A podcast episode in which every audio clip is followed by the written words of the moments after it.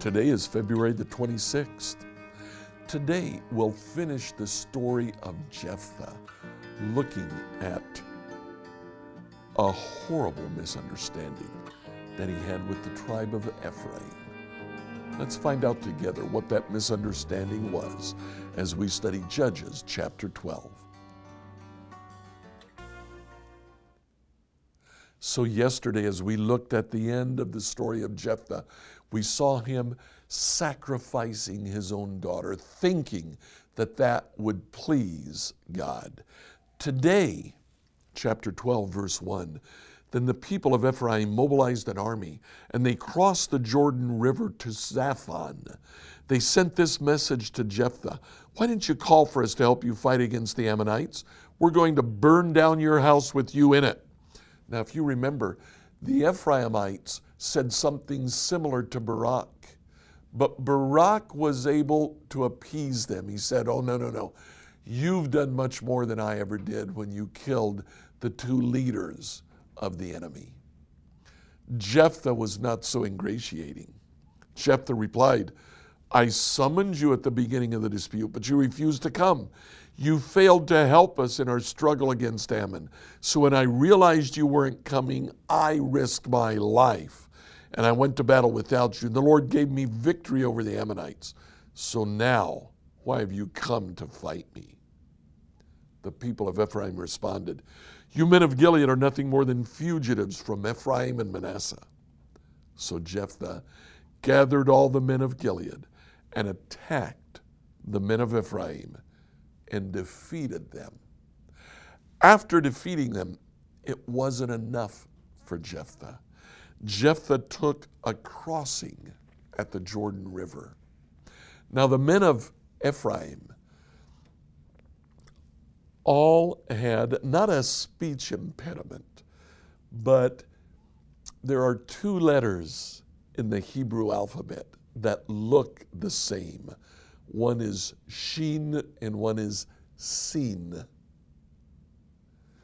They would have the men who were crossing say the word Shibboleth. The men in Ephraim did not use the sound sh.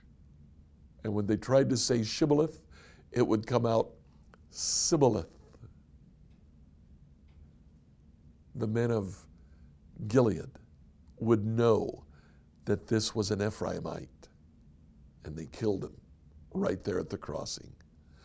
42,000 Ephraimites died that day.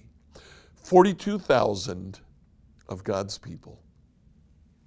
Now, why does the author want us to understand that? He wants us to see how far Israel has fallen.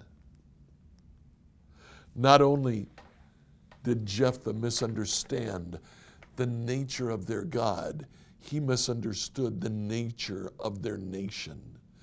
God had called them to be one people, but now tribe was fighting against tribe. Now, Gilead to the east of the Jordan saw a chance to defeat Ephraim west of the Jordan. They took it and they defeated them. At the very end of the passage, Jephthah judged Israel for six years. When he died, he was buried in one of the towns of Gilead. His reign was not very long. He wanted to rule, he only ruled for six years.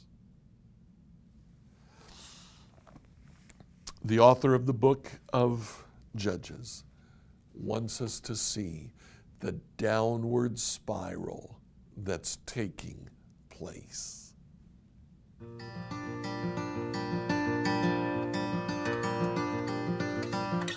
Like, follow, subscribe, or share this devotional on the platform you used to listen to it. If you have a question for us, email that to questions at becomehope.com.